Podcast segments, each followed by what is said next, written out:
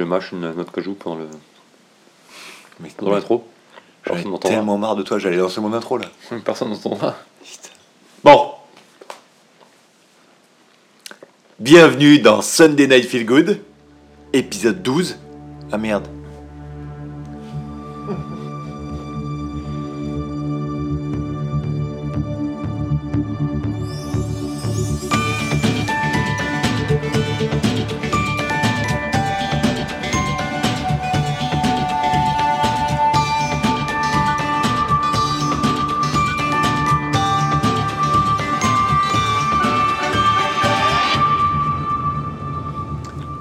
Bienvenue dans Sunday Night Feel Good, votre antidote au bal du dimanche soir. Alors Jérémy, pourquoi tu te marres? Ben moi ça va super bien. Euh, juste euh, ce- cette galère de, de mise en- de démarrage de podcast. Comment ça se passe depuis le dernier podcast, Benoît? Qu'est-ce que tu peux nous raconter de ta vie? Qu'est-ce qui s'est passé? Déjà on est à l'épisode 12. 12, c'est pas mal. Ça veut dire qu'on est au, au 13e, non? C'est ça Ça veut dire que si on avait fait un épisode par mois, Hmm. ça ferait déjà un an qu'on fait des podcasts. On est pas mal. Ceux qui nous ont dit qu'on tiendrait pas euh, ont eu tort. Jusqu'ici. C'est cela, oui.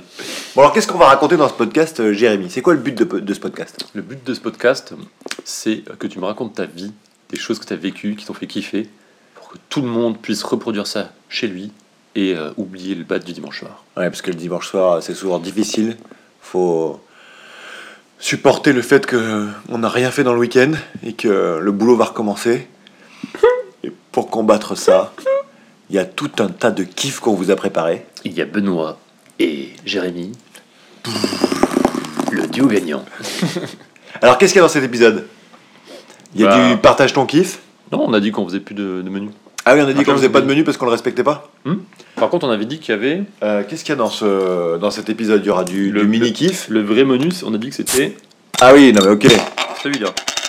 Attends, mais je comprends pas, Benoît, on n'avait pas dit qu'on buvait que, de, que du petit lait ou... Oui, du lait déviant En 2018, on a Oui, dit du, du- du lait d'avoine plutôt Alors, il paraîtrait que c'est une bière qui va atterrir dans une shop de Munich. Pourquoi tu la rapproches du micro Les gens ne la voient pas. Pas grave.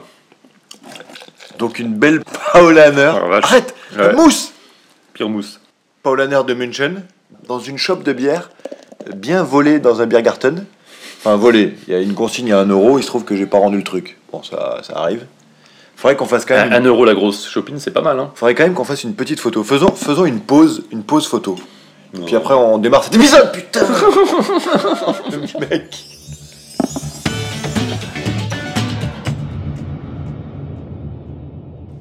Alors, quoi de neuf depuis la dernière fois, Benoît? Bah, depuis la dernière fois, tu m'as pourri mon sol avec de la bière partout. Donc je te remercie. Bon, je vais Depuis quand le- même depuis trinquer. l'épisode 11, euh, qu'est-ce qui s'est passé? Je suis allé voir Haroun en spectacle. Waouh, cool Alors, c'est quoi, les Haroun Tu nous as déjà parlé pas mal de fois Donc je n'en parle pas dans cet épisode. Ok. Non, c'était pas le kiff que je voulais partager. Le kiff que je voulais partager en 2018. Oui. On n'est pas encore à la fin, fin, fin du mois de janvier. On peut encore se souhaiter la bonne année, t'es d'accord? Tout à fait. Et moi, ce que je voulais partager avec toi, c'est une petite impression qu'il y a un retour au monde physique. Ah, Alors, je t'explique.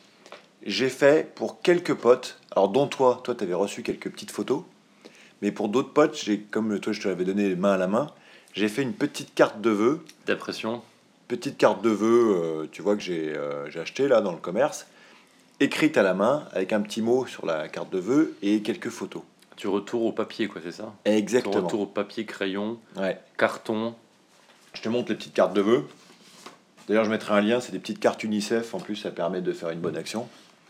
Et, euh, et donc c'est tout simple, hein, c'est juste le concept de la carte de vœux bonne année. Mhm. Mais le fait d'écrire, je sais pas, mais je pense que ça a vachement plus euh, touché les gens que de faire un SMS ou un message WhatsApp de Bah bonne oui, parce que année. les. SMS, euh, maintenant, c'est Mais oui. totalement, passé de mode. Tu sais que moi, j'ai pas envoyé un seul SMS. J'ai Cette répondu- année, il y a eu zéro J'ai SMS répondu quasiment. aux trois que j'ai reçus, mais j'en ai pas envoyé, en fait. C'était l'année WhatsApp. Tu sais pourquoi? Parce que maintenant, tout le monde sait effectivement que tu as, plein de modes de communication qui sont hors SMS, mais surtout, allez, on est à l'époque où on sait, tout le monde sait qu'on peut faire des chaînes d'envoi d'SMS où on envoie à tout un groupe, et on, on voit très bien qu'il n'y a aucun effort fait à envoyer un SMS euh, pour la nouvelle année. Ah, quand tu reçois pas euh, En fait, il y a une époque, bonne année Jérémy, mais que tu reçois bonne année à toi et à Voilà, tes proches. À une époque, tout le monde faisait ça, mais il y avait quand même la petite excuse que c'était dur d'envoyer tous tes SMS parce que tout le monde en envoyait. Donc il fallait trouver le, le bon moment, tu l'envoyais un petit peu avant la fin de l'année, un petit peu à 10 minutes avant, avant un nouvel an, tu vois. T'arrivais à passer dans le flow. Et maintenant, on sait que les, les- Ouais. l'infrastructure technique SMS est bonne. Plus personne n'en envoie. C'est Ouais. simple. Et puis surtout, en fait, euh, Moi, c'était l'année tu passes surtout le moment WhatsApp. avec tes proches. que, que des Ah bon groupes WhatsApp. Ah, mais moi, j'ai aucun, aucun truc. euh, Donc là, c'est les gens qui assument complet de faire un bonne année à 30 personnes dans un groupe WhatsApp. Oui, d'accord, ouais. Là, tu assumes. Non, mais en vrai, euh, moi, c'était plutôt des, des gens que tu vois euh, et avec qui tu passes vraiment la, la fête. Finalement, c'est vrai que c'est mieux. C'est vrai que c'est mieux de faire ça et d'en plus Le physique. rencontrer les gens plus tard. Ouais. Et tu sais que c'était une mode, là, c'est bah, ça a quelques années, mais les ados ont complètement arrêté Facebook à cause de ça. Il y a toute une génération d'ados qui ont arrêté Facebook et qui sont passés à autre chose, au mode Snapchat. non, non, non, on snob Facebook parce qu'on veut avoir des contacts physiques. Et on arrête le social euh, via, via le web, tu vois. Il y, a- il y avait toute une, euh, toute une grosse euh, mouvance euh, chez les, les lycéens de, de, se rencontrer en vrai, quoi. Et de- d'aller boire des coups et d'arrêter totalement cette, euh, cet engrenage euh, du, du Facebook. quoi. Bon, en tout cas, c'était mon, mon kiff que je voulais partager avec toi. Reprendre un peu sa plume pour, euh, marrant, marrant. écrire. Euh, tu vois, je t'ai ramené quelques petites photos aussi. Te rappelles de notre voyage Et ben, c'est pareil. Et je trouve que le. Il y a quand même une grosse différence entre avoir son album photo euh, Ouais, qui laisse une trace. et puis le truc imprimé. Alors, soit les petites photos, soit les, les travel books que les gens impriment. On avait parlé de, de la dernière fois. Mais je sais pas, il y a quelque chose de, de toucher la, la photo, de, de l'échanger, qui pour moi. euh, ça va revenir. Je suis sûr que ça va revenir. Comme le bouquin ne va jamais mourir. Est-ce que c'est pas aussi... Même s'il y a un Kindle. Ah, tu crois? Ouais, c'est vrai qu'il y a pas mal de gens qui sont encore au bouquin. Regarde, je suis allé encore aujourd'hui à la Fnac à voir les Moleskine et tu vois qu'il y a quand même euh, plein, plein, plein de produits, qu'il y a de tout. Il y a plein de choses. Ils te filent des, des, euh, des crayons de, de papier à accrocher, à clipser, juste avec un clips à crayon de papier, quoi. Mais voilà, et tout ça pour dire que le. Je pense que l'année 2018, il va y avoir un retour au physique, tu vois, au papier, au crayon, à la photo imprimée, à la photo sauvegardée euh, Mmh. sur un, Ouais, un travel book, ouais. On va quand même parler de. Je suis sûr qu'on pourrait trouver un- une idée de start-up euh, avec ça. On va quand même parler de quelques évolutions technologiques, je pense, dans ce podcast. Pour contrebalancer c'est tout. Parce que là, là, tu nous fais aller dans la mauvaise direction, je crois, Benoît. Je te mets en mode réac. On, on en parlera du, du mode réac.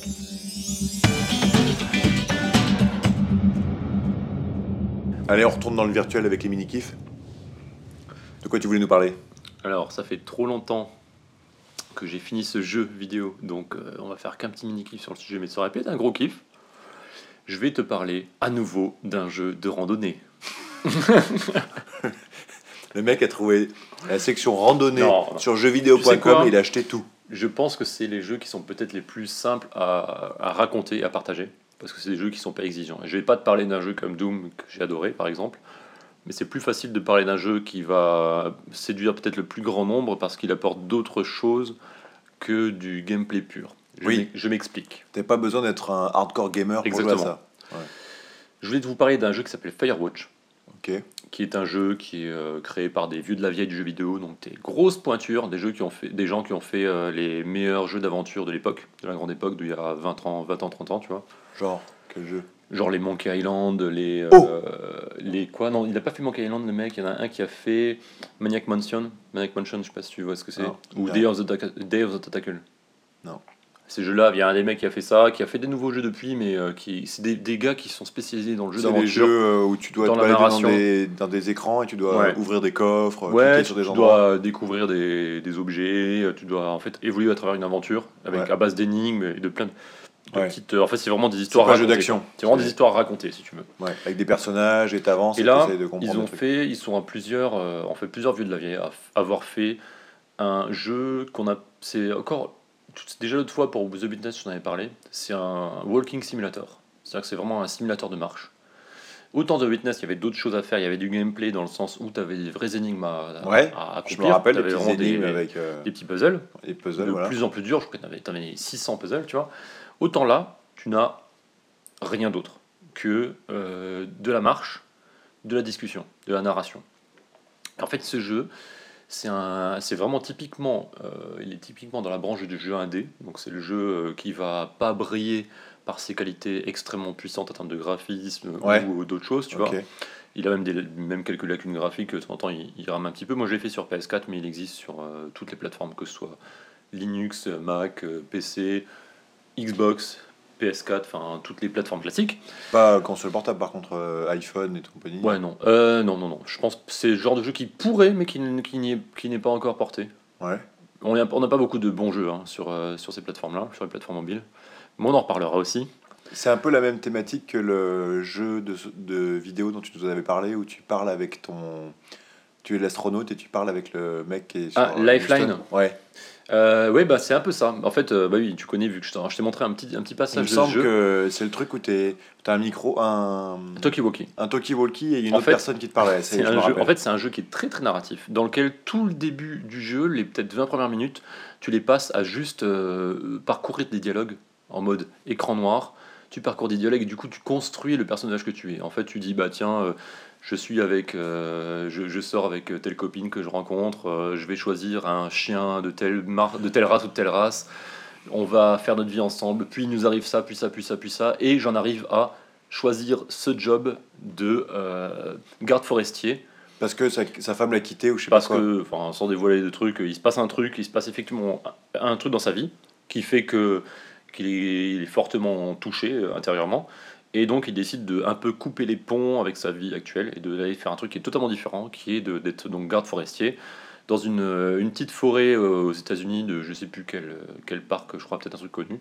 Et il arrive et son seul mode de communication, c'est euh, donc il sait pas ce qu'il a à faire. Ouais, mais il, est- il est communique dans une tour euh, en Exactement. bois. Ouais, il surveille la forêt pour ton voir but, des c'est d'arriver dans dans cette tour en bois la première fois. Tu arrives dans cette tour en bois, Je me rappelle. puis tu as ta chef qui t'appelle en talkie-walkie et qui te guide et qui te dit bah écoute, euh, va à tel endroit, tiens, il y a des feux d'artifice à tel endroit, va, va aller voir, peut-être qu'il y a des, des jeunes qui sont en train de jouer et qui risquent d'enflammer la forêt.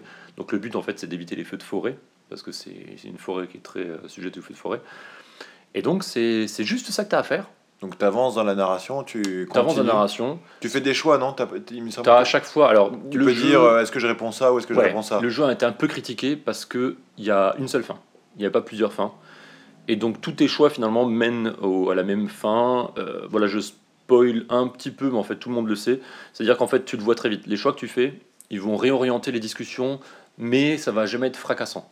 En fait, il y a. si Ça va pas complètement changer l'histoire Ouais. ou tu vas Ouais, pas. ouais, ouais. Il y a quand même pas mal. Il y a des petites choses cachées, il y a des petites, euh, des petites discussions à découvrir, il y a des petits endroits qui vont te faire aller vers d'autres branches narratives. Mais après, globalement, c'est le même arc euh, vraiment très global narratif. Mais la puissance du jeu, en fait, c'est justement cette narration-là, qui où tout le monde euh, est d'accord sur le fait que c'est quelque chose de fou. L'histoire que ça raconte. C'est mieux qu'un bouquin, c'est mieux que. Enfin, tu vis vraiment une expérience intérieure qui va te dévoiler toi-même face à toutes les problématiques de ta vie que tu pourras rencontrer en termes de Perso. faire confiance à quelqu'un, euh, faire, euh, tu vois, les frayeurs que tu aurais, les angoisses. Des fois, juste il se passe rien, mais tu es angoissé. En fait, tu te rends compte qu'il fallait pas être angoissé. Enfin, il y a plein de choses qui se passent. Il y a des non-événements, il y a des vrais événements, il y a plein de choses. Il y a des. peut-être des fois, tu sais, t'es aussi un peu e- exposé à, au doute, à la paranoïa, à plein de choses. Enfin, là, j'exagère hein, volontairement, mais c'est. C'est des, c'est des micro-événements, des micro-choses qui t'arrivent, mais tu es tellement dans l'ambiance du jeu, tu es tellement englobé dans ce, ce petit cocon où tu vois, tu vois juste tes mains et tes pieds, tu te déplaces, et tu, tu te déplaces, c'est pas très rapide, tu vois, tu sens vraiment le poids de, de je marche, euh, Ouais, dans, je randonne, centaines de mètres et tout ça. tu sens vraiment les mètres que tu fais, tu vois. Et il se passe euh, très peu de choses, mais les, les micro-choses qui se passent te, te, te, te font vraiment ressentir des choses très fortes. Mais t'arrives à, à- Parce que je me rappelle qu'au début, j'avais eu. Je crois qu'on l'avait testé et il y avait, on avait fait les premières minutes Oui. où tu as. comment tu démarres dans l'histoire, Ouais. euh, quel était, comment tu as rencontré cette personne. C'est une sorte de création de personnage Voilà. euh, en mode Et- jeu dont vous êtes le héros en fait. Et hein. je m'étais senti pas trop trop bien. Il y a un moment où tu te Ouais. sens un peu mal à l'aise Oui. parce que euh, son histoire est un peu Et triste. tu, et- sens, tu sens que la narration est forte dès le début en fait. Oui. Tu sens que c'est très très fort. hein. Oui, parce que ça va très vite en fait. Mm. Ça raconte plusieurs années de vie assez rapidement. Ouais, mais tu peux pleurer dans le jeu. Je Donc te- tu- peux, tu peux, ça, tu peux aller loin. Ça, Mais par contre, comment, comment euh, tu, tu parles d'être dans son, dans son propre intérieur Moi, j'avais l'impression que tu étais plutôt dans un malaise, mais un malaise de film. C'est-à-dire, tu étais dans un film et tu commences à t'attacher au héros, et du coup, euh, forcément, tu deviens. En fait, à un moment donné, es vraiment, tu vas avoir très peu d'échanges. Les seuls échanges que tu auras, donc c'est avec euh, cette fille qui est à distance et qui est sur une autre tour, ouais. qui est ta chef et qui va te, te proposer différentes, euh, différentes, qui va te poser des questions, qui va te dire bah tiens est-ce que tu veux faire ça ça ça et toi tu vas pouvoir lui répondre. Des, des fois tu seras de bonne humeur, tu vas pouvoir lui répondre avec des petites blagues, Mhm. mais tu vas pouvoir des fois ne pas répondre. Du coup ça va solliciter chez elle d'autres réactions aussi. Tu vois, tu vas pouvoir ne pas répondre juste à Ah, donc la façon Ou alors tu toi tu travailles avec fois, elle, elle va tu lui réponds, Elle va être un peu acerbe et toi tu vas du coup répondre aussi un petit peu de manière acerbe et du coup tu vas voir que ça va déclencher d'autres choses. C'est pour ça tout ce que tu vas déclencher c'est des, juste des discussions et des, des, des ambiances narratives mais ça va pas changer l'histoire globale du jeu mais par contre ça va être des micros Ça peut créer des tensions. ça va créer des tensions. Tu vas commencer peut-être des fois sur certains sujets être un peu euh, à- un petit peu raide avec elle, tu vois, et ça va mal se passer. Mais tu vois, c'est c'est plein de micro choses qui, qui vont te peut-être te refaire ressurgir des choses que tu as déjà vécues, tu vois. Franchement, tu vas redonner envie de, de le Mais il est vraiment, il est vraiment cool. Il coûte pas cher, donc c'est un jeu indé. C'est aussi un peu ça. C'est un jeu qui coûte. Moi, j'ai dû le payer 8 euros. Ah, Tu peux le trouver. Il est forcément. Il est sorti à peut-être à 20 euros et maintenant il est descendu. Il est sorti à, je pense, un an et quelques aussi. C'est un jeu, un jeu pas très vieux. Et je peut-être qu'il sortira sur iPad, mais c'est pas le cas. Mais tu peux le faire. Ouais, tu peux le prendre sur Mac euh, et te faire plaisir. C'est un jeu qui se joue très bien. C'est un jeu qui est vraiment facile. Tu dois. Je pense que tu en as pour 6 heures à peu près de Oui. jeu. Quelque Ah, d'accord. C'est vraiment très court. hein. C'est vraiment un jeu très court. Et il n'y a pas de. C'est pas un jeu complexe en termes de d'action où il faut être très Non, rapide. t'as des- deux touches, euh, t'as- si tu veux, t'as, à un moment donné, tu découvres un code, mais c'est le même code dans tout le jeu. Enfin, c'est vraiment des, t'as des mécaniques de jeux vidéo qui apparaissent, mais qui sont vraiment pas du tout rebutantes. On mettra une, une C'est hyper vidéo. open, hein, c'est hyper open. Et surtout, c'est le genre de jeu que tu peux. Alors, il y a pas mal de gens qui critiquent ça, mais il y a des gens qui se font le jeu juste en mode YouTube. Parce que finalement, c'est un jeu où tu peux juste regarder la vidéo YouTube de, de bout en bout. Ah, Mais du coup, ça casse un peu ce, ce business model des jeux. T'as pas besoin de jouer en fait pour apprécier le Ouais. jeu si tu veux. Mais c'est quand même mieux. mais- oui, mais tu n'as pas l'histoire de je choisis un- une partie de la ça, ça, narration c'est et ça, je vois ce qu'il arrive. Oui, tout à fait. Mais après, tu pourrais imaginer que quelqu'un joue à ta place et, et il te, lit, te lise son livre, tu vois. Firewatch, Firewatch, très très bon jeu. Euh, être gardien de forêt. ouais, je pense c'est effectivement c'est bien pour les personnes qui ont notre âge, qui ont une trentaine d'années, qui ont déjà vécu des trucs. Ça, je pense que ça fait résonner en fait pas mal de choses que tu as déjà vécues. Ah. Donc euh, à tester.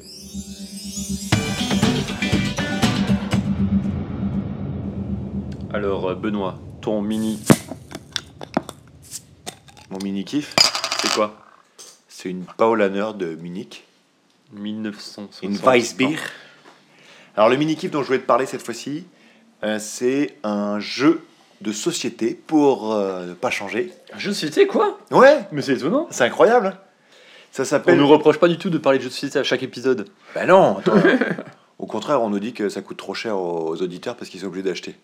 Là, je vais parler d'un jeu qui est assez ouf pour la taille du jeu. Le jeu s'appelle euh, Mr. Jack. Alors, en vrai, il existe en gros jeu, euh, genre un peu comme un Cluedo, tu vois. Euh, mais je vais parler de l'édition qui s'appelle Mr. Jack Pocket, qui est que pour deux joueurs. Ok. Et le concept du jeu, en fait, c'est que tu as deux euh, rôles, c'est deux joueurs, deux rôles qui sont complètement différents. Soit tu es Mr. Jack et t'essayes d'échapper à l'enquêteur. C'est qui Mr. Jack? Mr. Jack, c'est un des personnages. Tu as neuf cartes, en fait, que tu mets, des tuiles que tu mets en carré, Ouais. d'accord? Sur chacune de ces cartes, tu as un personnage différent. Et au début du jeu, le, tu pioches, le Mr. Jack pioche le personnage qu'il est euh, dans le jeu. Donc un seul de ces neuf est Mr. Jack, d'accord? Ah ouais, je vois. Évidemment, seulement Mr. Jack le sait, d'accord? Ok. Donc tu as ces neuf cartes, Donc c'est un, jeu, un jeu asymétrique. Quoi. asymétrique complètement. Et l'autre joueur est l'enquêteur. Et l'enquêteur, il a Sherlock Holmes, Watson et un chien. Bien, tu as un petit peu de mousse sur le nez, je crois. Écoute, des bières avec euh, 10 cm de mousse minimum, voire 20 cm à chaque euh, Bah, si gorgée. tu sais pas les servir aussi. euh, Bon. Donc, dans Mr. Jack et l'enquêteur, le truc, c'est que tu as un certain nombre d'actions que tu peux faire. Les enquêteurs sont des pions que tu mets autour du jeu. Et dans les tuiles, tu as les personnages qui sont dessus. Je vais peut-être te... Montre-moi une image. Ouais, je vais peut-être te montrer une image du Mr. Jack. Parce que moi j'aimerais bien que ça me parle. Que ça parle pas aux auditeurs, ok, mais j'aimerais bien que ça me parle moi. C'est vrai que t'es un, t'es un peu visuel, toi, comme bonhomme. Tout à fait. Donc 9 cartes. Voilà, ici tu as exactement le jeu. Tu as les 9 personnages, Ouais. tu vois, qui, ont, qui sont sur des rues. Donc la plupart des cartes ont trois rues, c'est pas un carré, mais elles ont que D'accord. trois rues, d'accord Mhm. Donc quand tu tournes les cartes d'un quart de tour, potentiellement tu casses une rue. Tu vois, tu la, tu la, tu la bloques, Ouais. d'accord? Avec tes personnages, qui sont les personnages de l'enquêteur, qui sont sur les bords du jeu, tu positionnes tes personnages. Donc tu as des pions euh, d'action pour faire bouger tes personnages, les faire décaler d'une rue, deux rues ou autre. D'accord? Quand tu ne joues pas les actions, c'est Mr. Jack qui les joue, qui peut lui aussi bouger les enquêteurs pour pas que les enquêteurs soient en face des rues qui vont permettre de le voir.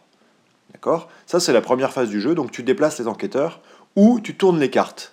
Ou tu as une action qui est d'échanger des cartes. Genre, si une, si une rue ne donne pas sur une autre rue parce que tu as coupé la rue, l'enquêteur ne voit pas. Exactement. Une fois que, une fois que tu as positionné les pions, la deuxième partie du jeu, c'est de dire l'enquêteur demande est-ce que Mr. Jack, tu es visible ou pas?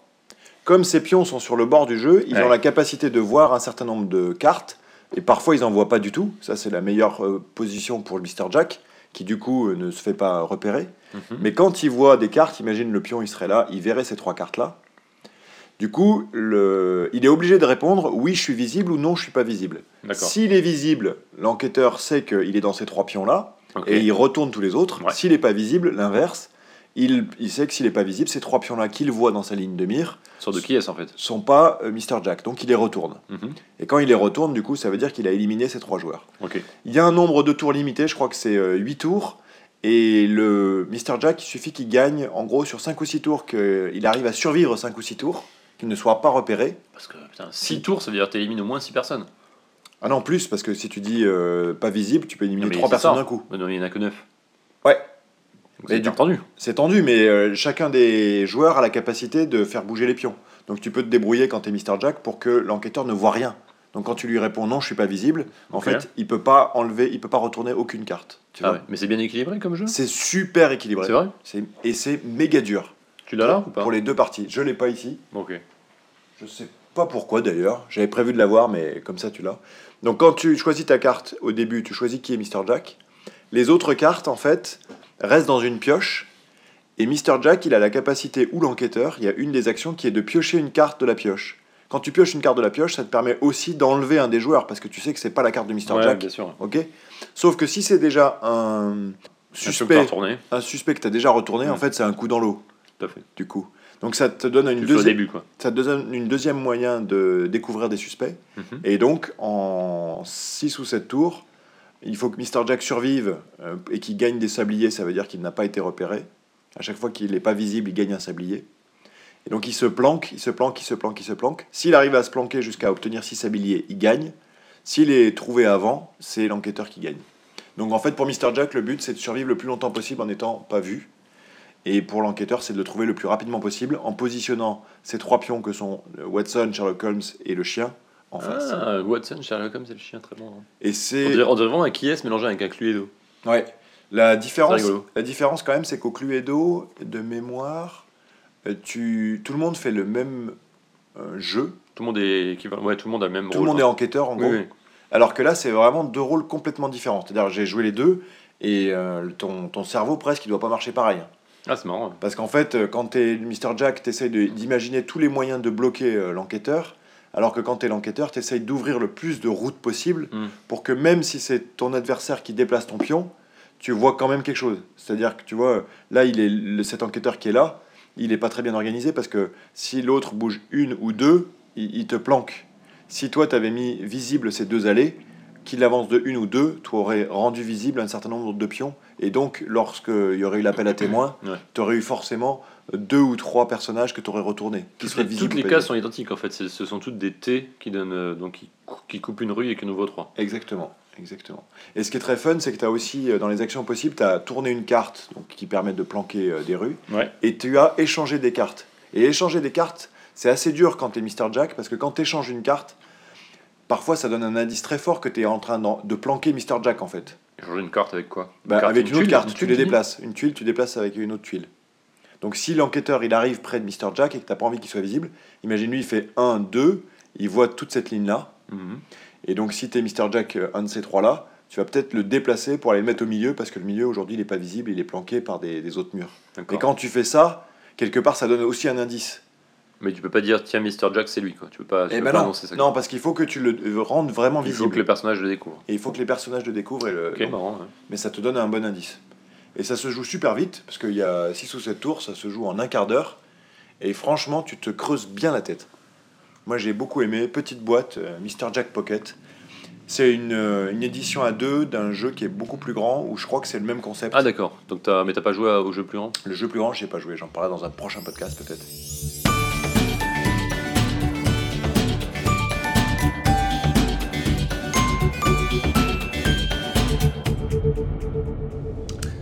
Petit kiff développement personnel. Ouais. Alors, tu sais de quoi je vais te parler? Je vais te parler de quelque chose qui Ah va oui, driver toute notre. euh, Oui.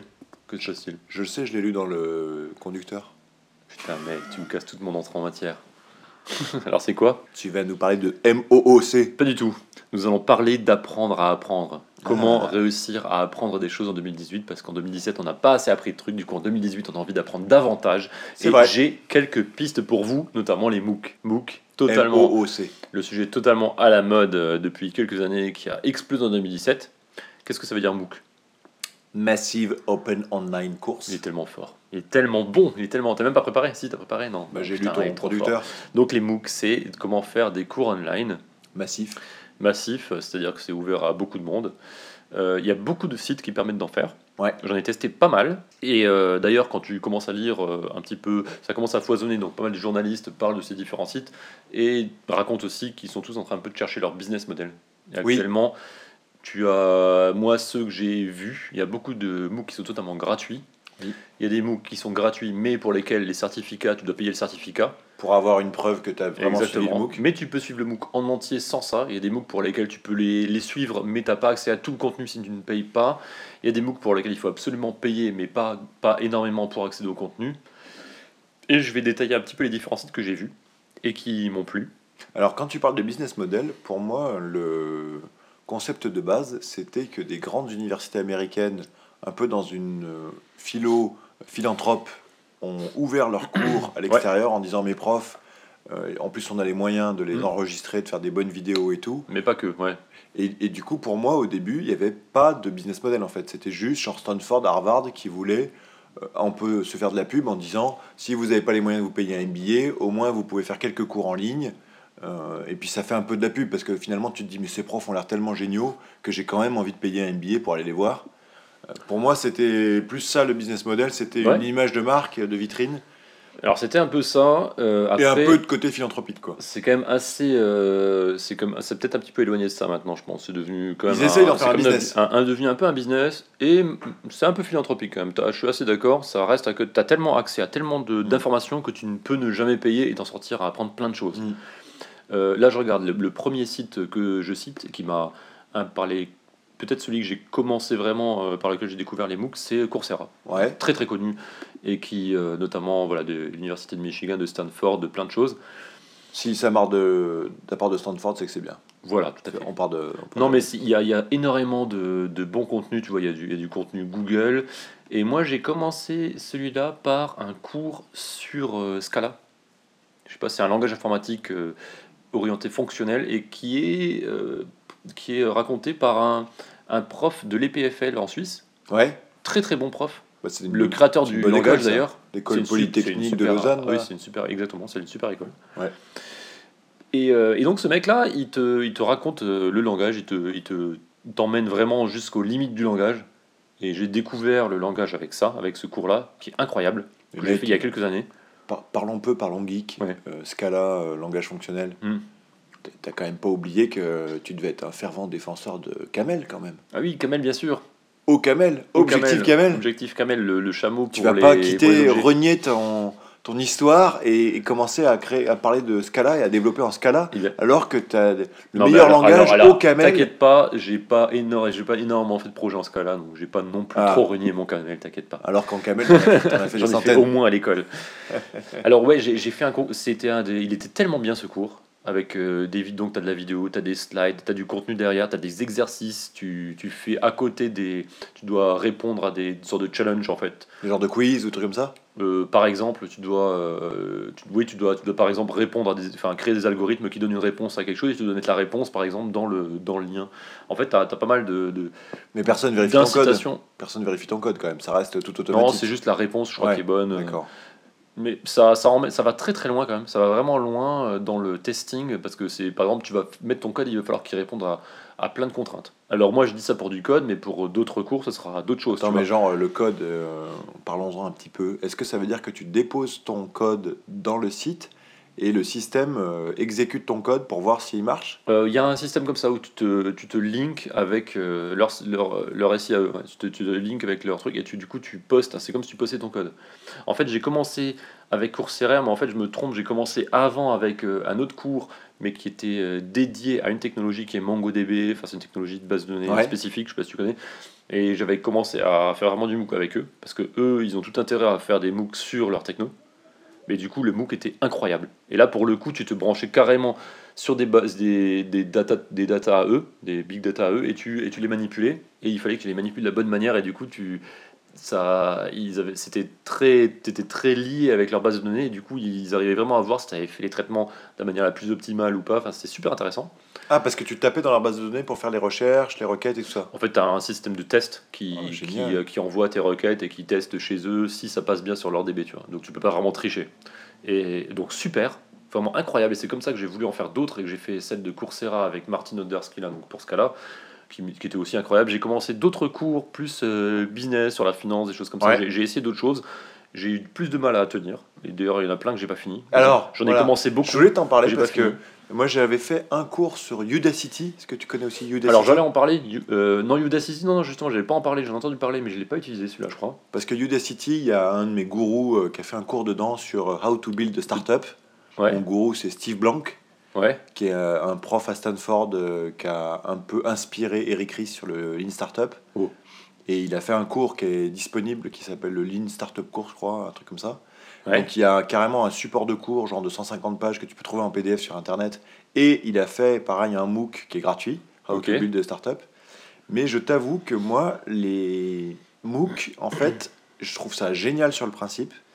Mais le côté être vraiment tout seul devant son truc et s'auto-motiver, je sais pas pourquoi il y a un moment donné où je pique en termes d'attention au bout de peut-être 2-3 Eh ben, heures alors- et, et finalement je n'y arrive plus en termes de, de motivation générale par rapport à vraiment être dans une salle de classe où tu es content de discuter avec euh, Eh ben, tu sais tes quoi Je pense que c'est étudiants, c'est euh. peut-être par rapport à l'âge, par rapport à ta situation actuelle. Parce que justement, je lisais des, euh, des retours de recruteurs sur LinkedIn qui disaient justement faites des MOOC et tout. Ceux qui arrivent à vraiment mener les MOOC jusqu'au bout, c'est qu'ils font preuve déjà d'une euh, d'une organisation personnelle, d'une euh, motivation. d'une volonté, d'une motivation. Et c'est vraiment quelque chose qui est très dur. Moi, pour faire ces MOOC-là, par exemple, celui, de, de course, celui de, du Scala, en fait, c'était vraiment plusieurs heures par semaine où, dans lesquelles il faut vraiment se mettre à fond. Il faut rega- regarder, lire. Donc, tu as peut-être euh, une heure ou deux de lecture par semaine. Mais après, il faut que tu travailles genre 4 heures, par exemple. Et c'est vraiment un travail à, à donner. C'est- Ouais. C'est un investissement personnel. Et c'est pour ça que sur la plupart, les autres sujets que je maîtrisais de prime abord pas du tout, j'ai eu du mal à rentrer dedans. Et du coup, pareil, j'ai fait l'histoire de la philosophie, j'ai fait d'autres choses. Tu vois, j'ai essayé de- d'élargir un peu mon panel et j'avais vraiment du mal à les suivre. C'est vraiment ceux sur lesquels j'ai fait déjà une bonne base, où j'ai réussi à, à aller plus loin. Et en plus, c'est ceux pour lesquels ça allait m'apporter quelque chose Pour le sur, boulot, euh, voilà, ouais. sur ma carrière. Donc c'est aussi plus motivant de. Peut-être aussi, est-ce qu'il n'y a pas un lien avec le fait que dans le- ce, ce cas-là, tu peux vraiment faire des exercices, donc il y a le petit côté un peu challenge, d'écrire du code et tout, Ouais, alors, alors que même- les autres, c'est même du quiz. euh, Ouais, alors voilà, exactement. Ceux qui vont être sur l'histoire, c'est par exemple du quiz. mais le quiz, tu vois, c'est marrant 5 minutes, mais au bout d'un moment... Ce qu'il y a, ce qu'il faut, ce qu'il faut dire aussi, c'est je qu'après, pas, tu peux de, vraiment de interagir. Tu peux interagir avec la communauté, avec les gens qui passent. Alors, ce qu'il faut savoir, c'est que tous les MOOC, c'est dans des, des times, euh, des, des, des, euh, des fenêtres euh, bien, bien définies. Ça dépend, ça dépend. La plupart du temps, alors à part justement peut-être Udacity ou moi j'allais parler d'Udemy, c'est vraiment différent, mais la plupart ça va être genre tu démarres à telle date, le- la session Oui. commence à telle date, Il y a 8 semaines et 8 tout monde est semaines dans le et même... chaque semaine il se passe quelque chose. Donc tu es dans le même bateau, tu peux dépasser, tu peux faire autrement, mais il te suggère d'être dans, dans ce truc-là Ouais. parce qu'à la fin, au bout des 8 semaines, il faut que tu aies accompli tant de pourcentage Ouais. de réussite. Et puis, tu as euh, eu l'assignment, et parfois, euh, il y en a même certains où tu as un prof qui intervient à mi-parcours. Ah bah complètement. Et qui Bah, peut faire j'ai un fait, webinar ceux que j'ai fait, c'était ça, c'est que tu pouvais vraiment intervenir à mi-parcours. Alors j'allais pas parler des webinars parce que justement je trouve que ça rentre un peu en confrontation avec les MOOC et c'est quelque chose pour les là moi j'ai vraiment vraiment du mal à rentrer dans le webinar parce que le webinar c'est beaucoup plus euh, je sais pas si tu en as fait mais c'est vraiment quelque chose de timé où il faut que tu arrives au bon moment au moment du live du webinar ce que j'arrive quasiment jamais et accessoirement ce sont des, des sujets pour lesquels euh, même si tu les revois plus tard finalement c'est comme si tu écoutais un, un podcast. C'est ça va être moins moins percutant que juste quelqu'un qui va qui va te dire juste le, le, le- le straight to the point tu vois qui va juste te donner le, le sujet le plus vite possible. Et tu avais parlé de edX aussi, tu voulais nous parler de edX ouais edX alors c'est pareil euh, tout est gratuit également sur edX tu as, plein plein plein de sujets. C'est enfin tous les par exemple Coursera et, euh, et celui dont tu parlais, Udacity. Udacity, enfin, tu as aussi t'as beaucoup, beaucoup de sujets. Sur edX, tu as aussi beaucoup de choses. Par exemple, tu peux, j'avais noté là-dessus où tu peux apprendre, la, apprendre de la, juste la théorie de la musique. Génial, quoi. Ça donne envie, le- la musique euh, 101, quoi. Mais théorie de la musique, genre le, le solfège? Ouais. Tout, tout, tout- toute la base de la musique. Franchement, c'est juste pour dire l'éventail des possibilités que tu as. Ouais, alors après, euh, ça c'est pareil dans les biais de, des MOOC. Et là, c'est Berkeley Harvard, tu vois, tu as edX et Ouais, tu as. MIT, tu as plein de choses. Enfin, c'est aussi backé par euh, tout- toutes les meilleures écoles, euh, toutes les meilleures universités possibles. Est-ce que t'as pas aussi un biais de principalement des cours liés à l'informatique? Ouais. J'ai l'impression que quand même, Alors, tu en as beaucoup. Genre euh, énormément. la Bah, moitié coup- des cours sur ces plateformes, c'est euh, soit des pas- langages de programmation, soit Moi, euh, je des bases trop de données. Ouais, mais je fais pas trop gaffe, mais en même temps, c'est ce qui s'apprend le mieux online. C'est vrai, c'est plus facile de faire euh, en remote des choses techniques, techniques type informatique et les apprendre que le reste aussi. C'est ça veut plus facile aussi de les tester, sûrement. Bah, je sais pas pourquoi un Mais cours de maths, mais- ce serait pas. Ouais, mais t'as des cours de maths aussi. T'as des cours de maths, mais t'a- mais t'auras beaucoup plus. ouais, mais les maths, c'est moins à la mode que le deep learning, par exemple. Ou le machine, Ouais, ou le ouais. machine learning, ou tu vois, ou la big data. Là, Ouais. T'auras beaucoup, beaucoup de sujets de ça. Les maths, bah, en fait, c'est quelque chose qui se réinvente pas. D'ailleurs, euh, il me semble que j'avais entendu parler de tu sais, l'école 42 de Xavier Niel. Je crois que la plupart des cours sont quasiment que des cours euh, online. C'est-à-dire les gars, ils viennent, ils se mettent dans des salles, obligés de venir. ouais, et il n'y a pas vraiment des profs, Mhm. euh, ils suivent des cours online. Ah oui, c'est justement c'est l'autonomie au maximum. du bah coup, là, c'est un peu pareil. L'école l'école coûte moins cher, Tout à fait. parce que tu as moins de profs, mais les cours sont bien faits et sont en ligne. Alors juste si, si j'avance vite fait, j'avais listé quoi? J'avais listé Open Classroom qui est très bon aussi et sur lequel tu vas avoir des sujets du type euh, le marketing digital, tu vois, qui est très à la mode. Ah ouais?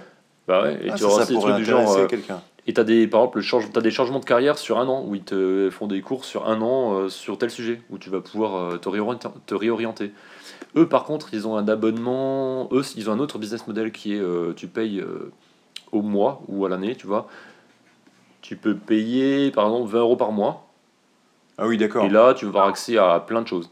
Si tu fais pas ça, tu as accès à très très peu de choses hein, sur Open Classroom, mais tu as quand même accès à certains trucs.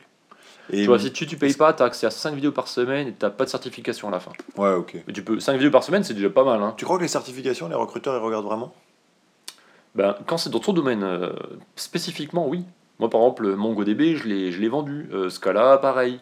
Tu vois? Mais le fait qu'il y ait les certifs, parce que moi j'ai l'impression que les, les premiers qui te scannent ton CV, les RH et tout ça, les recruteurs, ils connaissent, ils savent, ils vont voir que tu as le mot-clé sur ton CV, mais ils vont pas voir est-ce que la certification Coursera, elle a de la valeur ou pas? Maintenant, Ils connaissent pas les mecs, je pense. ah, de plus en plus, les MOOC, justement, c'est vachement mis en avant, surtout sur LinkedIn. Les, plus que sur le CV, les gens sur LinkedIn, bah, maintenant, LinkedIn, c'est un peu Non, mais CV. ils savent, ils connaissent les MOOC, tu vois, mais Ouais. par rapport à quand tu avais une école. Bah, c'est une preuve que c'est une preuve que tu as réussi à faire quelque Ouais, non, mais c'est, c'est rien à voir avec une école. C'est juste la preuve que tu as réussi peut-être à aller plus loin dans tes. Non, je veux dire par rapport au MOOC où tu peux le faire complet et t'as pas la certif parce que tu payes pas les 50 euros ou les 100 Ouais. euros de certif. Ouais. Tu peux quand même mettre sur ton CV j'ai fait le MOOC parce que c'est vrai, Ouais. mais tu mets pas que tu as la certif. Mhm.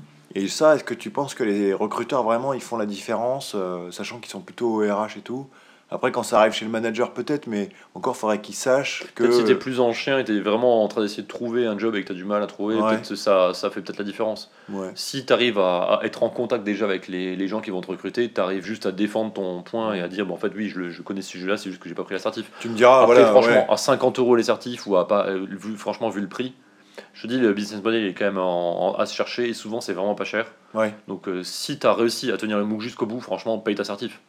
C'est tout. Ça, c'est rien de plus. Quoi.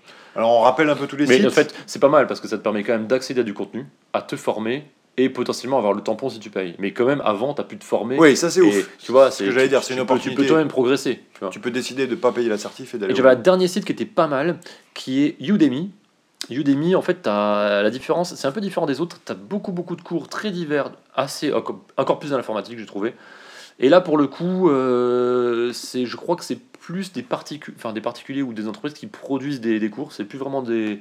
Je crois pas, peut-être sauf erreur de ma part. C'est un peu plus open. Les gens peuvent. Tu vois, tu peux devenir formateur, tu proposes des cours. Ça va être, Ah. Par exemple, apprenez iOS ou apprenez tel techno, apprenez tel truc. Et peut-être tu gagnes en fonction de combien de personnes achètent ton cours euh, Ouais, ensuite. et tu fais et souvent, Ah, c'est malin et ça. souvent tu as un business model où les gens vont faire des promotions pour mettre en valeur leurs cours. Et du coup, tu vas pouvoir te retrouver à des cours de bonne qualité. Alors peut-être, c'est peut-être, Ah. je pense que la qualité est plus, beaucoup plus variable que sur les autres sites que j'ai cités avant. Mais par contre, tu vas pouvoir avoir des cours Mais tu euh, qui sont à sûrement. 200 euros Oui, exactement, tout est sur base de notes. Et tu vas pouvoir trouver des cours à 10 euros au lieu de 200 euros. Tu as régulièrement des Mais promos. ça, c'est une super idée. Très, très que Moi, j'avais envie de démarrer des cours en ligne sur un truc sur lequel je. Mais là, la plupart du temps, faut payer. hein. Tu vois, le, le sujet. non, mais d'accord, euh, mais le, si je suis, propose une formation. Ah oui, du tout coup, à il y a fait. toute la plateforme Ah ouais. qui existe. Ah, mais c'est fait pour. C'est juste que par contre, tu te fais à Ouais. tous les coups voler ton contenu, non?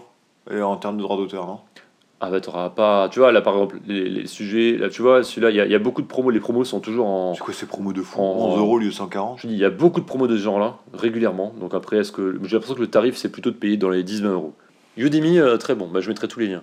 Et après, je voulais parler d'un autre sujet, qui sont les universités euh, plus à l'ancienne, et qui vont mettre à dispo du contenu, là pour le coup, vraiment, la plupart du temps gratuit, ou qui vont vraiment te faire de la formation en mode. euh, en mode euh, Vidéocast ou podcast? Exactement, exactement. Alors, tu as iTunes U qui est très bon pour ça, Mhm. qui met, euh, t'as, t'as également un contenu faramineux. Je sais pas si t'es déjà allé voir. Non, moi je connaissais par exemple, euh, bah, Stanford fait des vidéos en mode euh, podcast, mais vidéocast Ouais. du coup, où tu as tous les cours de- d'entrepreneuriat. En fait, régulièrement, je crois toutes les deux semaines ou tous les mois, ils ont un, un invité.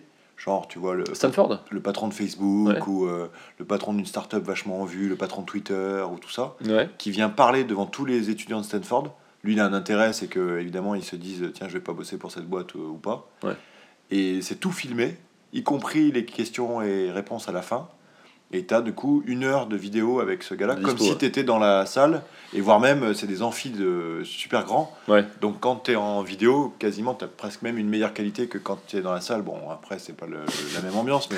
Tu, non, peux mais, surtout, tu peux surtout rejouer, voir mieux les slides. Et... non, mais c'est un peu certains matchs de foot, euh, quand tu es au fond de la- Tout à fait. du, du stade, euh, bon. Mais là, iTunes U, c'est vraiment le pendant du podcast, où le podcast, tu vas aussi pouvoir apprendre des choses. Tu, vas aussi te- tu vas aussi pouvoir. parce Par exemple, Sunday Night Feel Parce Good. que tu prends plus le temps et que tu vas pouvoir euh, détailler des trucs un peu plus en. Moi, j'apprends un nombre de trucs large. avec ce Bah oui, mais podcast. carrément. Mais ouais. Et iTunes U, c'est vraiment ça. Il y a des, des, des- des, euh, universités qui vont poster des vidéos. Là, je crois que la plupart des choses sont gratuites, mais tu vas pouvoir avoir des trucs également payants. Et tu vas, as aussi, c'est aussi une plateforme où tu vas pouvoir être formateur, tout comme Udemy, tu vois.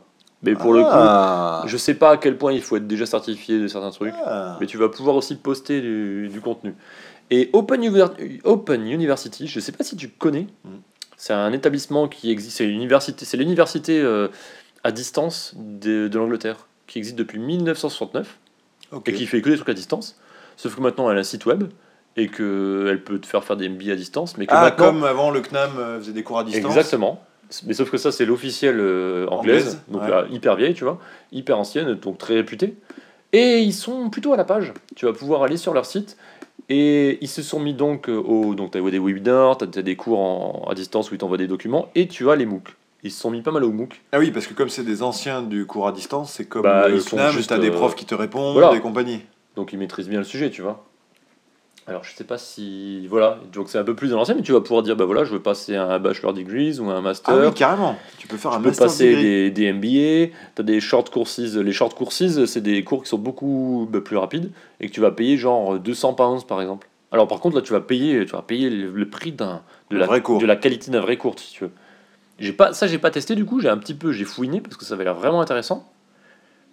Et c'est un peu en rupture avec le reste, c'est un peu plus à l'ancienne et en même temps peut-être un peu plus Ouais. professionnel Un peu plus officiel. dans, enfin, le, dans le suivi, tu vois. Ouais. Parce que autant les autres cours en mode MOOC, tu vas peut-être moins avoir de suivi. Bah, Udemy, c'est vrai que ton système où n'importe qui peut proposer ses cours, Oui. du coup, tu peux avoir une qualité assez inégale. Mais peut-être peut-être que tu seras inégal, mais peut-être que par rapport à d'autres cours plus larges, où le public est plus large, peut-être que sur le petit cours de Udemy, le, le formateur va peut-être être en contact direct avec toi et plus échanger, tu vois aussi. Hmm.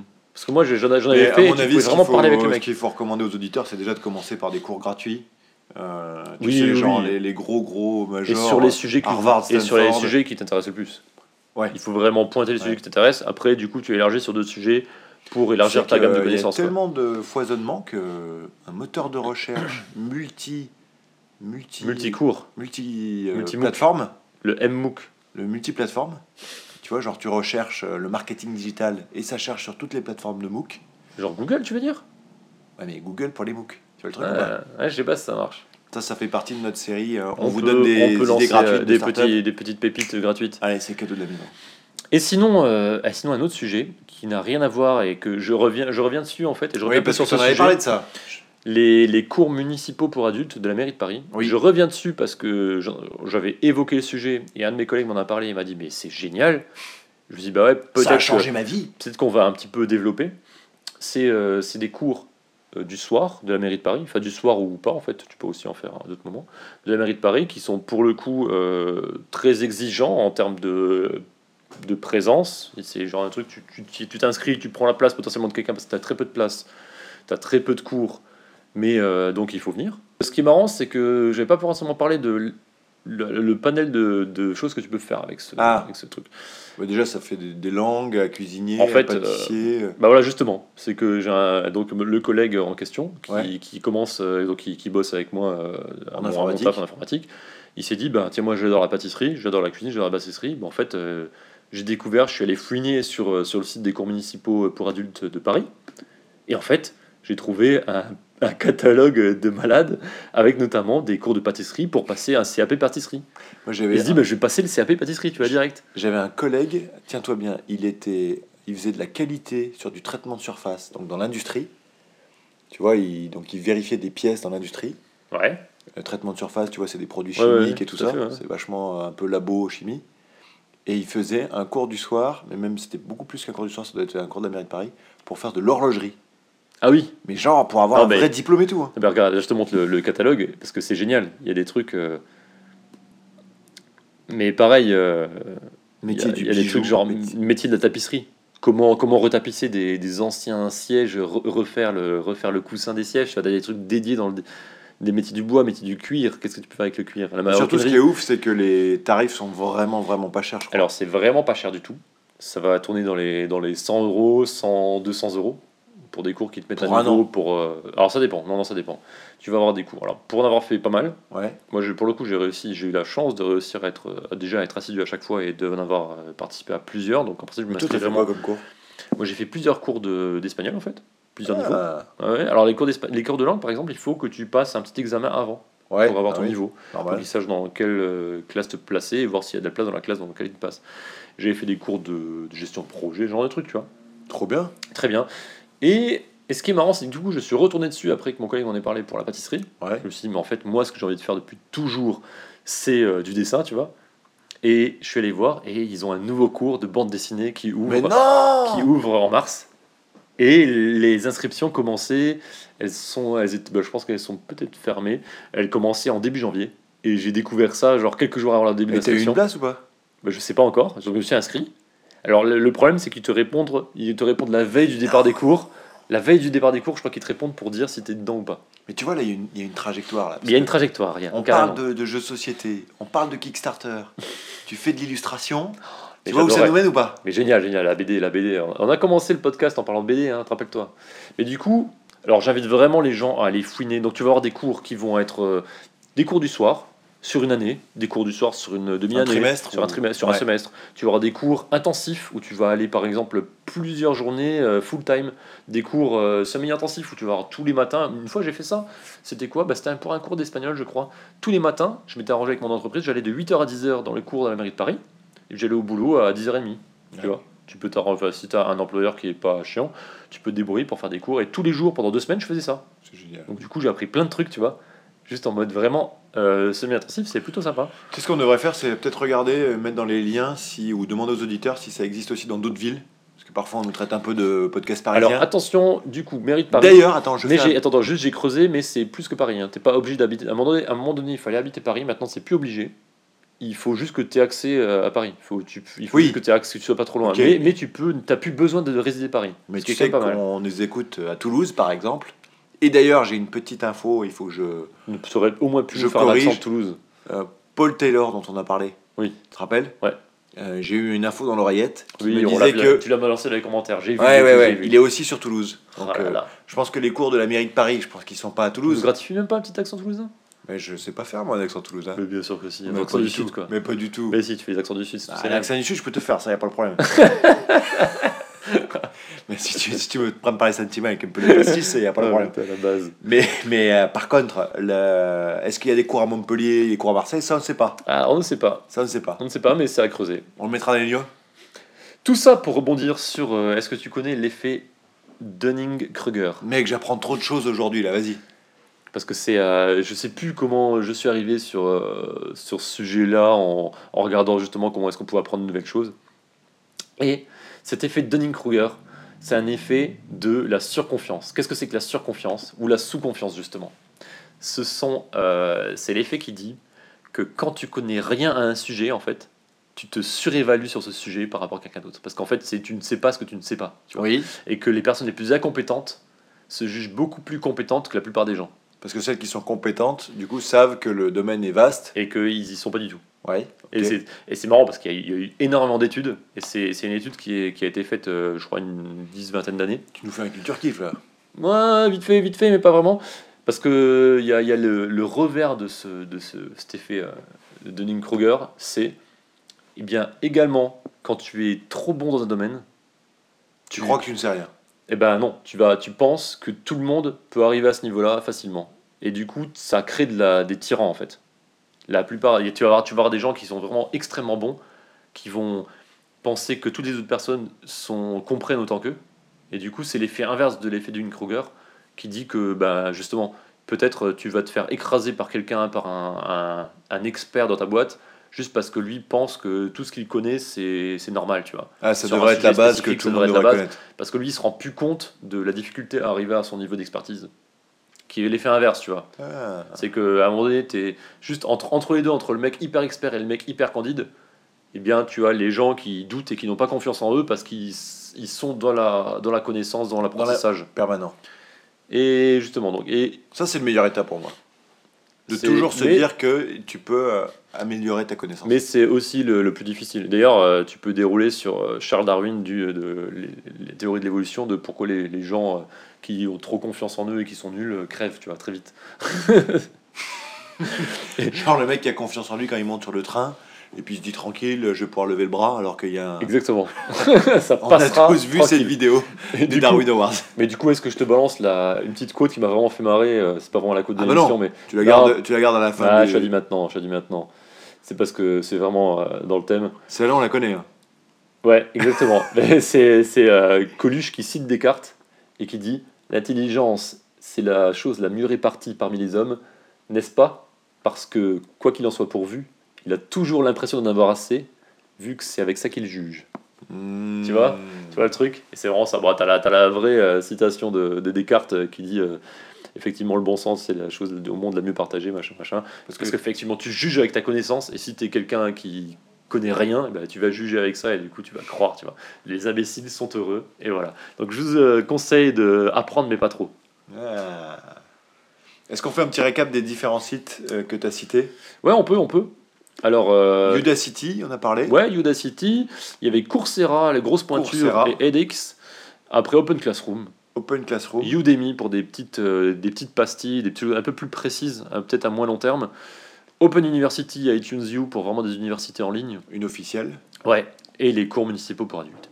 Et iTunes, Très U, bon. ouais, t'en as parlé. Ouais. Tout Ouais, nickel. Voilà. Trop cool. Plein de bonnes choses. On a presque fait un gros kiff euh, du développement personnel là. ouais, ouais. On a aimé, on a aimé.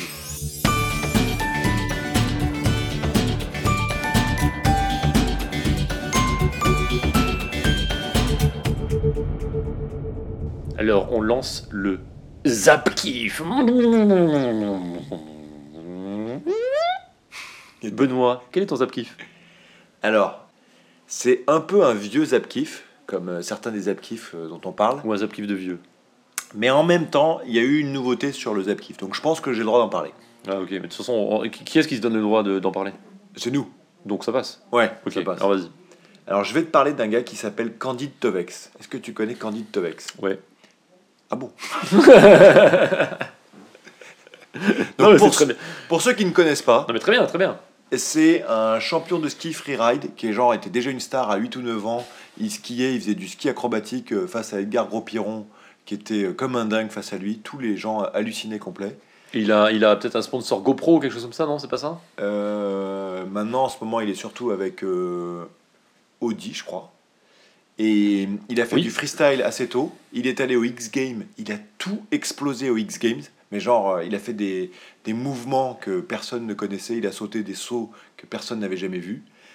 Et surtout, il a commencé à être très connu quand il a fait des vidéos, enfin connu au-delà du freeride, on va dire, Ouais. quand il a fait des vidéos qui s'appelaient One of Those Days. Ouais, mais c'est ça, moi je connais, moi je connais pas trop, je connais à peine ça en fait. hein. Et ça, tu connais ces vidéos ça- Bah ouais, j'ai- c'est celle-là, j'en ai vu peut-être une en fait. Donc en gros, c'est des très peu, vidéos. je connais très peu ce mec-là. com- Tout ce que tu m'as dit, je connaissais pas, tu vois. Il a commencé au début avec des vidéos euh, genre GoPro euh, sur la poitrine. Et Ouais. il skie comme un fou furieux dans son, que vu, ouais. dans son endroit natal, là, je sais plus quelle station c'est, dans les Alpes, où il connaît tout par cœur. Ouais, Et du coup, il se fait des sauts acrobatiques de partout, euh, il tape dans les arbres. ouais c'est incroyable, il fait des trucs de fou. ouais. truc de fou. Et il a tellement bien aimé qu'il est aussi réalisateur de ce truc-là, donc c'est lui parfois même qui, Ah, celui qui réalise? qui fabrique ses boss même. Il fabrique ses boss des fois. Ah, il construit sa montagne, ok. Et il est allé jusqu'à faire euh, des- une vidéo de fou. Donc le One of Those Days, il a fait le, le premier épisode. Le deuxième épisode, ça part complètement en sucette où euh, il arrive à sauter sur des... euh, au milieu de, de refuges, enfin de... et puis il glisse sur la, la barrière du refuge, Ouais, il saute rappelle. et il finit dans le dans l'œuf, euh, dans, la, dans le télécabine. Et le One of Et tu, sais que c'est exactement le can block du ski, hein, en fait, ce mec-là. Mais un peu, un peu. C'est exactement ça. Moi, quand, moi, quand j'ai vu, j'ai pensé à ça. Je me suis dit, putain, le mec. Et One of Those Days 3, alors là, carrément, à un moment donné, il saute, Sauf que Ken Block, il est né au dixième, tu vois.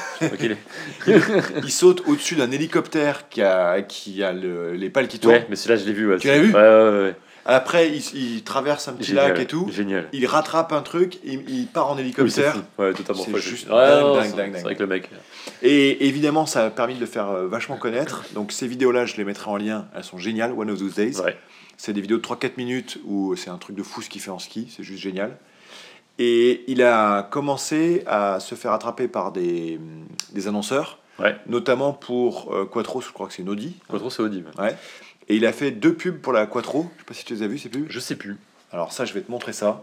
Tu vas halluciner. Regarde bien ce qu'il fait sur la Quattro. En plus, c'est nature et tout. C'est. euh, Oui, oui, oui. Tu l'as vu? Ouais, si, si. j'ai vu. Donc là, on le voit commencer à il fait skier. du ski sur la terre. Voilà, dans des alpages, mais des alpages où il n'y a pas de neige. Et là, le ski tranquille. Il passe devant les petits vieux. Et surtout, après, tu vas voir. Là, il est carrément dans, des, dans différents endroits du monde. Là, il est dans une grotte. Il y a quand même des skis qui sont, euh, qui sont luminescents, euh, qui, qui reflètent dans la nuit. Là, il est dans une forêt de fous. Avec, pareil, il skie sur des parterres de feuilles mortes. le mec passe entre deux bouts de bois. Je sais pas trop pourquoi il se met en mode. euh, à quel moment tu te dis je vais skier sans, sans neige? Et la fin de la vidéo, évidemment. oui, oui, oui, d'accord. Ouais. Tu l'as vu? Ouais, ouais, mais je me rappelais plus, mais elle est géniale. Hop, tranquille, clac, je finis à l'intérieur de la voiture et je suis serein. Et donc, euh, récemment, il a sorti la nouvelle vidéo de ce truc-là qui s'appelle Quattro 2. Si je me belle, pub, euh, belle pub body quand même. hein. Regarde là où il arrive, il est carrément dans des zones volcaniques. Donc, Ah, ça, pareil, pas il skie ça. sur des espèces de sable. Là, il est dans des, des paysages de fou, donc il a dû parcourir la planète. Alors par contre, c'est quand même des pubs qui durent 4 minutes et quelques, ça passe pas à la télé. Non, je pense que c'est du, du buzz euh, YouTube. Ouais, ouais, c'est ça. C'est du buzz YouTube. Regarde là, il passe à l'intérieur du truc avec des petits effets. Il finit Ouais, sur les murailles, la muraille de Chine. Il fait du ski sur la muraille de Chine. T'en dirais Tony Hawk qui fou. fait, qui fait Regarde là, grinds. et je pense qu'il est en Cappadoce là. Et il traverse. euh, Eh, c'est la Grèce, t'as vu Mais je crois que je pense que c'est la Turquie. Je Je crois pas que c'est la Grèce, ça ressemble je pense vachement, que c'est en vachement Cappadoce, Turquie, donc toujours là, il est au Ouais, milieu ça, du sable. Voilà, je pense que c'est la, la Turquie là. Il est au milieu du sable. Elle est magnifique cette vidéo.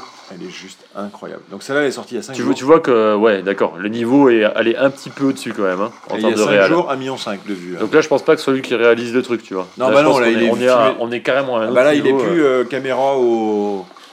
au Non, mais là, les, pays- paysages sont ouf. Il change, ouais, il change de pays. Là, il est carrément où, dans la euh, jungle. Vietnam, ouais. Sais pas où il est, il est dans la jungle, je sais pas où. Toujours pas de neige évidemment. Il continue à skier. Ce qui est marrant, les autochtones là-bas, ils doivent voir un mec avec des trucs aux pieds, des chaussures dont personne ne connaît le, le- le rôle. Regarde, regarde, dans le désert. C'est juste tellement fou. Et il arrive à rendre le truc magnifique quoi. Il skie dans le désert. Là, il a dû se faire déposer par hélico ou je sais pas. Ah bah mais- ouais. Et il a dû tellement kiffer. Bon, je mettrai ça euh, dans les liens évidemment pour que les gens puissent en profiter. C'est pas mal. Et surtout, euh, j'en parle aussi, il a fait un film complet en 2012, je crois, qui s'appelle Few Words, qui a été pareil sponsorisé par Quicksilver. 59 minutes. Donc là, c'est un vrai film d'une heure. Ouais. et en mode pas mal euh, vidéo, mais aussi, tu vois, euh, des. On le voit quand, genre, quand il a 7-8 ans, c'est un peu film autobiographique. Ah non. Et c'est lui qui explique euh, pourquoi il adore le, le freeride et pourquoi il continue à faire ça. Tu vas voir, et le petit, il est déjà tout, euh, tout malin. Tu vois le petit, le Ah, petit des, Candide. des VHS d'époque. Il est dans son élément euh, très rapidement.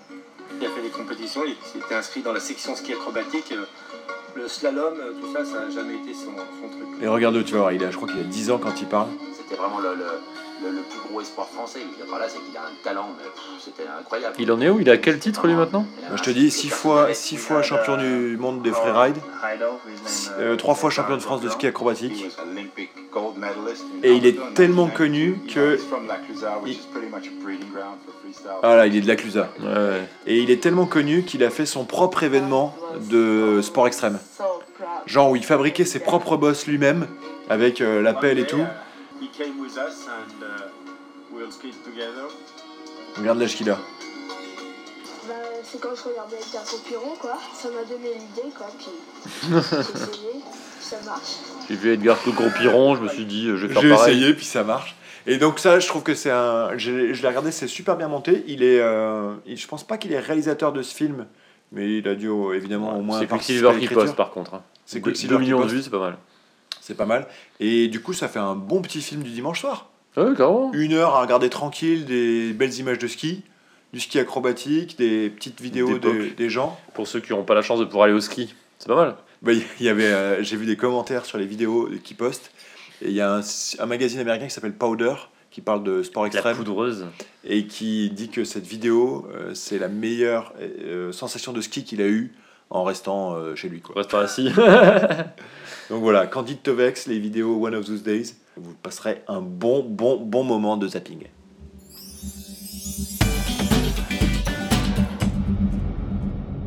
Ouais, un petit zap kiff, euh, allez, très vite fait, un, un petit, un petit truc bonheur. Est-ce que tu as déjà pensé à chercher 241 543 903 dans Google? Non Ok, bon, on le fait tout de suite. C'est un, c'est un mème sur internet depuis quelques temps. C'est ce que c'est qu'un mème? C'est un truc que tout le monde fait. Ouais, c'est un. ouais, C'est genre, euh, qu'est-ce qui est jaune et qui attend Exactement. Jonathan C'est quelque chose que personne ne peut rater. Donc quand tu cherches ce chiffre-là, 241 543 903 dans Google, tu tombes regardes les des- images, Ouais. Mec, tu tombes sur des photos où tout le monde met sa tête dans un congélateur. Mais pourquoi? Et ben pourquoi pas? Mais, mais pourquoi Quelqu'un qui a décidé qu'il fallait dire, euh, qui a décidé sur un réseau obscur qu'il fallait que lorsqu'on qu'on tag euh, toutes les photos de tête dans des freezers avec ce numéro-là, et du coup quand tu cherches ce numéro-là sur Google, tu trouves que des gens qui mettent leur tête dans des freezers. Et voilà. C'est quoi ce truc? Voilà, donc ça c'est le zapping. Et ce qui est très drôle, c'est que moi j'ai déjà fait ça il y a très longtemps, tu vois. Et j'ai jamais posté cette vidéo sur cette photo sur, euh, sur Google. Bah, surtout, tu l'as pas posté avec 2, 4, 1, 5, Oui. 4, 3, 9, 0, 3. En plus, en plus, en plus. Bah, c'est bien ça, c'est du bon T'as zapping. On apprend des choses avec ce Ouais, petit c'est zapping. du bon zapping. Donc voilà, 241 millions 553 903. Cherchez-moi ça.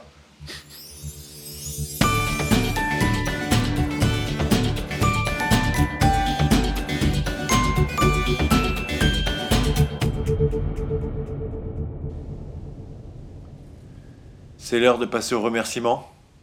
Qui va te remercier aujourd'hui? Je me demande bien. Ta maman Ma maman?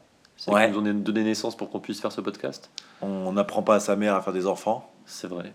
C'est pas la citation du jour, mais on ça apprend aurait pu. plein de choses sur les MOOC, mais pas ça. Ouais, tout à fait. On remercie Jean-Éric. On, on le remercie. On remercie tous nos fans sur les réseaux sociaux. Les gens qui continuent à nous écouter, même en 2018. Oui, et qui nous incitent à continuer à, poster, mais pas trop vite, parce qu'ils ont toujours. Il y en a, il y en a, ils m'ont dit on a un peu de retard, donc postez pas trop vite. Mais si, on va poster. On va Si, poster. on va être régulier. On va poster. Tant pis pour vous. On remercie tous ceux qui nous envoient des jeux vidéo à tester gratuitement. Ah oui, ça c'est génial. Vraiment, Ubisoft, notamment Ubisoft. Alors là, qu'est-ce que je suis content. Ils vont m'envoyer Far Cry 5, il paraît. Je suis content. Merci Philippe, hein, merci. Tu les remercieras de ma part. Et Asmodée qui nous envoie des jeux de société. Oh là là, qu'est-ce qu'ils sont sympathiques. Non, en vrai, euh, c'est du rêve total hein, pour les, épi- les auditeurs. a- on n'a pas, de- on n'a pas de sponsor encore Non, pas, on, a, on a rien. On a, Ah juste, d'accord. on a juste rien, donc euh, bon. C'est- par contre, on c'est a un appel, c'est un mais appel. nous avons des 5 étoiles sur iTunes et les gens en postent. Et postez-en plus parce qu'on n'en a pas assez. Ouais. on va commencer à Ça permet aux autres de, de partager le kiff et avoir d'autres personnes qui ça donne de la kiff. visibilité. Et j'ai trouvé un autre truc Et aussi. parlez-en en famille, un petit, un petit repas en famille, il faut en parler aussi. Tiens maman, Je regarde, un utilise petit- ce podcast. C'est quoi un podcast? C'est quoi? Qu'est-ce que c'est que ça? C'est la radio? C'est quoi? C'est une émission de télé? Non, c'est maman, je fais un podcast. Ok. Et petit challenge pour les auditeurs, j'ai trouvé une idée. Le hashtag SNFG pour Sunday Night Feel Good. Sur Twitter? Ouais. ou sur Facebook? Twitter, ou sur les deux? Ben, Facebook, il n'y a pas de hashtag. Bien sûr que si. Ben, ça sert à rien les hashtags sur Facebook. Bien sûr que si. Bon, on en parlera lors d'un prochain épisode. Le mec ne connaît pas les hashtags sur Facebook, introduit en 2014. Parfait. Bon, d'ailleurs, en parlant de Facebook, on a une page, hein, Sunday Night Feel Good, Oui, allez le- voir. sur lequel vous pouvez mettre des petits commentaires. Ça fait toujours plaisir à Jérémy. Vous pouvez répondre.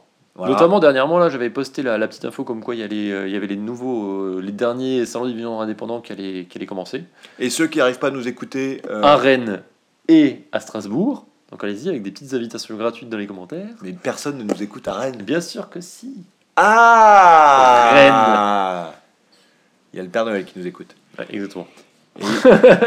Sur Facebook, on a aussi les liens vers euh, iTunes et Android, parce qu'il y en a qui ne nous écoutent pas sur Android. Donc, je, pour ceux qui ne nous écoutent pas, parce qu'ils n'ont pas trouvé, et ben, ah non, ça marche pas. Parce que s'ils nous écoutent pas, du coup, ils ont. Tu couperas cette partie de la- remerciements car ils sont insupportables. Nous Bon. avons une petite côte que je t'ai préparée par mes petits soins. Là, je l'avais préparée depuis des mois et des mois. C'est peut-être la côte que j'avais préparée pour le premier épisode et qu'on n'a jamais sorti. C'est vrai? C'est vrai, vraiment Je te laisse euh, la déguster. Une petite côte de Gandhi. Allez, on en pose. Gandhi, celui qui vend des noms de domaine sur Internet? Ouais, celui qui. Ils vendent également des glaces, il me semble. Ouais. Mais bon, tous les parfums que tu veux. Gandhi disait Vis comme si tu devais mourir demain et apprends comme si tu devais vivre toujours. Et fais des boucles alors, pour bien profiter. Bon dimanche Bon dimanche.